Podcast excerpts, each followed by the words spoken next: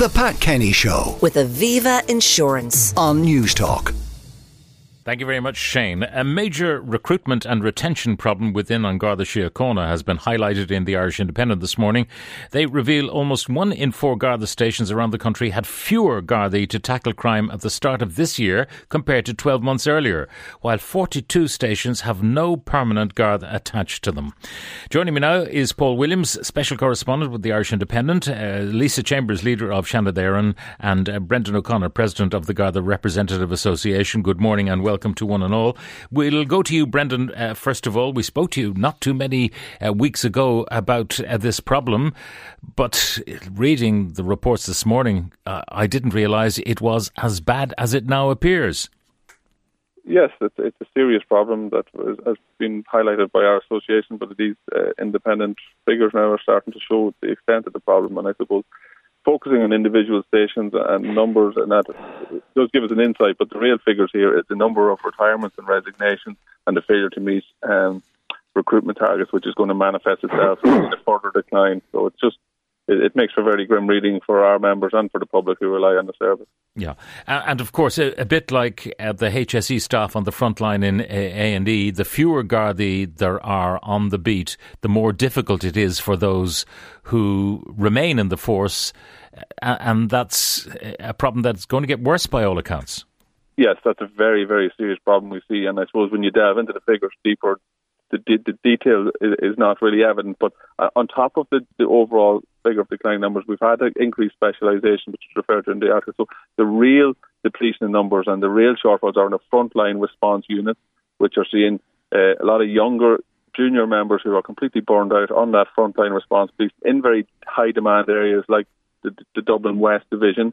So what we're saying is that's where actually we're seeing increased resignations that are even at a higher proportion. So you have even fewer people shouldering an increasing burden, and it really is shown in fatigue mm. and in burnout and in welfare issues that our members across the organisation, but particularly in those busy places and city centre stations. Yeah. And, and, yet, if you think about recycling Gardaí, you know, give them. Uh, time in the leafy suburbs and then send them back out to Dublin West and put more people in. The problem, I suppose, is that the longer you spend in a place like Dublin West, and I hate to give one area a bad reputation, but the more experience you get in uh, handling the difficult policing tasks there, then you send a few rookies in from Templemore into that area and they will be overwhelmed.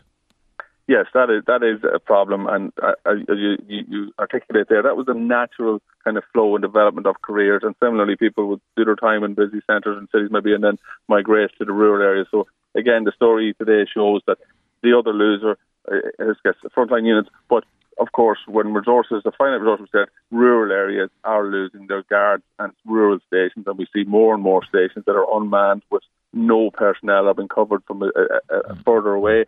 And, and again, the statistic doesn't actually show the reality that many stations where there is a person allocated, the shortfall in maybe their district headquarters is so short that even members that are allocated to stations in places like Donegal and Connemara and Mayo they're actually not working there on a day-to-day basis because they're needed elsewhere to fill yeah. gaps. So it, it's a, it's just a deck chairs on the Titanic, to use the cliche. Now, Brendan, talk to me about specialisation. You mentioned the number of special units there are of uh, the Gardaí, and obviously, if people are dedicated to one specific task, it's it's great that maybe the you know domestic violence gets more attention than it used to, and all of that but it means that general policing is going to be depleted with the creation of more and more special units.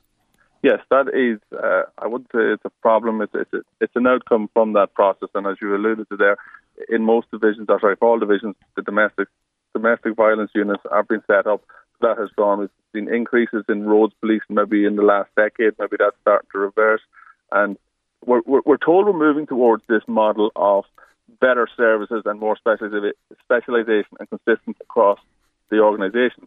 But really, what we're seeing then is actually a skills depletion in, in rural areas where we used to have a, small number of guards, but had a, had a, had a kind of wide portfolio that, you know, with the community policing, crime investigation, roads policing, all fell within their remit. And now we have this kind of thing where you've centralised resources. Yes, you have more specialised service available, but realistically, they're not going to be available to travel to outlying areas and give them their attention. So we would certainly have concerns that the model that's been um, brought in and people are being told about a, a better, and a more consistent service and higher levels of professionalism and expertise, we don't see that manifest, manifesting itself as benefiting the, the communities and, and, and the people who are just saying we want to see a uniform, we want to see a presence, we want to interact.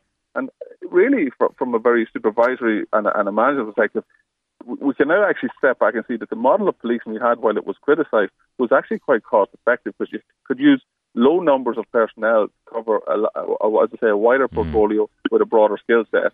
So yeah. specialisation is, is, just basically making less guards visible in communities, and that seems to be a concern for yeah. our now, members and for the public. Now uh, Brendan, there were a number of initiatives. Civilianisation was uh, was one. Um, the whole idea of maybe using technology to diminish the amount of pen pushing that Gardaí had to do, maybe changes in uh, the way Gardaí would be testifying in court and so on. Uh, I don't know whether even the rules of evidence could be changed that certain things would be taken for granted rather than having to have a Garda swear on the Bible, etc., etc., etc. How many of those changes have been implemented and how many are effective? Well, you know, I don't mean to be negative, but I would, I would, I would find it very hard to, to name one function that has been relieved of sworn personnel that has been taken over exclusively for, by um, non-sworn staff. Certainly, there's more staff there to complement us and to, to assist in some functions, but the, the, the really that is not the, the, the, reality for our members. And members are still required to carry out functions. There has been legislative changes. There hasn't been an increase in technology. The, the, the changes that have come in, for example, this new thing where we've centralised call taking and call centres now, a member of the public rings the Garda station, speaks to a guard that says, sorry, hold on, I can't take the information. Wait there, I'll transfer you to a call centre in Galway or Waterford. And then the person's relay their story to a second person. And that's kind of indicative of what guards experience in, out in cars. You go to an incident, control dispatches you. There's a, there's, there's a, there's a, uh, an incident is created on a, on a, on a computer system. You have to go back to the station, call an understaffed call centre in Mayo, stay on hold maybe for 10 minutes to speak to a call operatives to update your incident that you've already spoken to someone over radio and updated the results. So it's just duplication, sitting in front of screens, wasting time, time off patrol, and just bureaucracy gone mad, really, is what our members are describing. Mm. Um, and finally, in terms of trying to recruit people and retain them, is it true that there's a high attrition rate in Templemore itself, that people don't make the cut? Um, well, it's, it's, it's, we don't have statistics on that, but we would always would have had a bit of natural wastage that the numbers starting wouldn't necessarily. I mean, that's part of any training process. Some people will drop out, some people will fail to meet themselves. But what we're hearing is that actually they're failing to meet recruitment targets that the government have allocated the spending. The Garda Síochána has put the resources into the and we cannot actually get the people in the door at Templemore. So we've less people coming in that we want, but then the natural attrition is having an impact, and that's feeding into those figures that we saw in that article today. And uh, I know you've told us before that morale is at rock bottom. Look, uh, thank you very much for joining us, Brendan. Brendan O'Connor, President of the Garda Representative Association. Paul Williams, Special Correspondent with the Irish Independent, is uh, listening to that conversation. Paul, um, this report is quite alarming in your paper this morning.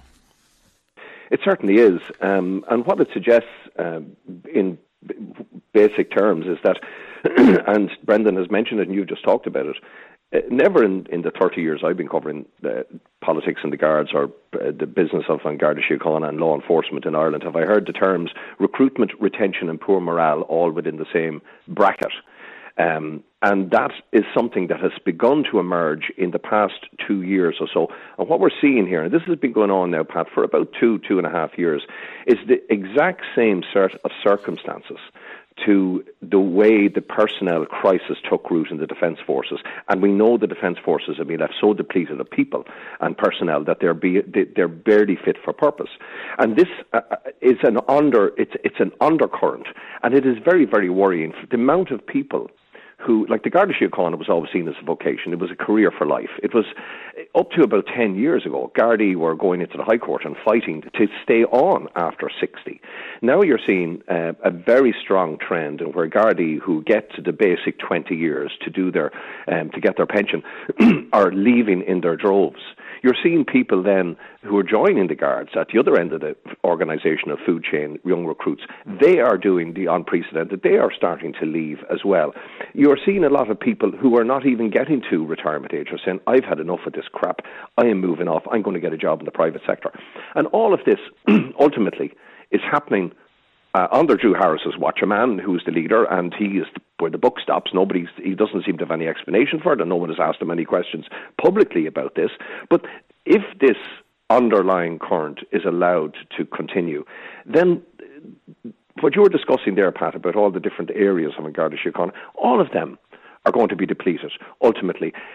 And you also have this other fundamental and major problem, and that is that Gardaí on the ground, will openly talk to you about how, on one side, they find themselves sta- sandwiched between a stifling oversight and management, uh, managerial system and bureau- bureaucracy, as, as, as uh, Brendan was talking about there. And then on the other side, an increasingly violent uh, working environment where, uh, where, people have, as one inspector recently said from the North Inner City, that the public have clearly, uh, in large areas, do not have any respect for Garda Síochána. So you're the cop uh, 25, 26 years of age, find yourself in that situation where you're damned if you do and damned if you don't. Tony Gallagher, this guard inspector I just referred to, he recently made the point and, and articulated what everybody else knows about and are afraid in a Garda Síochána to speak out about because they'll be, they'll be uh, punished and probably sanctioned and maybe even suspended. But the cop, average cop on the ground, he said, is now asking themselves when they're in a really tight spot or, or taking on a, a hostile situation on the streets, they ask themselves a question. It's not about, I have to deal with this situation. The other question they have to ask or think outside the box is, what will happen to me if I do take action? Yeah. And that's an extraordinary situation where police have to to uh, react in the spur of a moment to the, all kinds of unexpected situations. If you're going around looking over your shoulder at your own people, then and you're becoming so demoralised, the people who will suffer as a result of this are the ordinary, decent, yeah, but, uh, Paul, here's, here's the uh, conundrum. Uh, the managers in the Gardaí are not civilians. They're Gardaí. You know, they've come up the ranks, they've been promoted, uh, so they should understand what the rank and file is going through. So why are they behaving in a way which is inimical to the well-being of their juniors? Ah, it's the old history, the old story of division of labour, my friend. Um, it's about how do you get up that greasy pole and stay up the top of it with one of the top jobs. People in managerial positions, when they get into managerial positions, whether no matter what area of life it's in, they will play the managerial corporate game that prevails at the top. By the way, Pat, the superintendents associations uh, uh and superintendents generally the rank and file Gardaí, the sergeants, the inspectors, the people on the front line are all talking about this, although they can't speak about it publicly. Um, and they say they're stultified because the first thing that happens is that there is an overzealous disciplinary system. So if Brendan O'Connor, um, when he's been on this morning, brilliant and very eloquent and, and a great representative of Garda Síochána, but Brendan O'Connor has to walk like he's walking through a minefield when he's talking to you this morning on the show.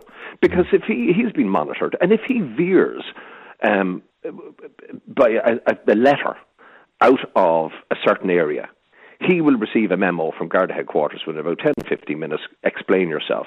You broke the rules. You know, it, it, it has, and the public, the, the public and our politicians are very happy with the current state of Garda Síochána because there are no public scandals, there are no public controversies.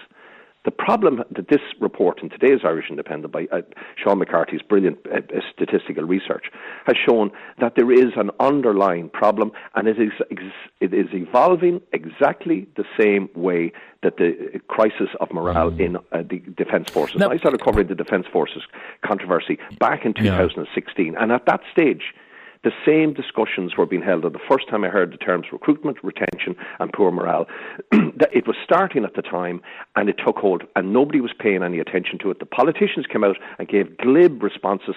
Uh, this, uh, the, the, the army top brass gave the same glib responses that everything's okay, the same way you'll hear from Drew Harris, and they'll give you all this kind of managerial corporate babble. But at the end of the day, the crisis has taken hold, and I think in uh, in of the past three or four decades, I would say An Garda Síochána is in an existential crisis. All right, well, uh, stay on the line if you would, Paul, in case you want to contribute again. Lisa Chambers is leader of Seanad Éireann, listening to at least the tail end of that conversation. Uh, Lisa, good morning. Morning, Pat. Now, um, you know, there's a, an observable change in the atmosphere on, in Dublin city centre. We know that. I mean, uh, reading a report about an Irish influencer, Charlene Murphy, viciously attacked while out for dinner. Whether or not extra police would ever have uh, stopped that kind of thing, I do not know. But it's the kind of thing that makes um, people of all ages worry when they're traversing the capital city. Yeah, no, I, I would agree with that. Um, you know, as somebody, I mean, I live in Castlebar and Mayo in in a rural, a rural town, a rural area. Um, and then I'm in Dublin during the week, obviously, for, for my work in, in, in the Seanad. And, you know, I can tell you that there is antisocial behaviour problems in all parts of the country. It's not, you know, it's not just in our cities. Um, all rural towns are having the same issue in terms of lack of Garda presence on the street. You know, people people being able to see their Garda visible in the community. Certainly in Dublin city centre, as somebody that's there, kind of, I'm there midweek for a couple of nights a week for work.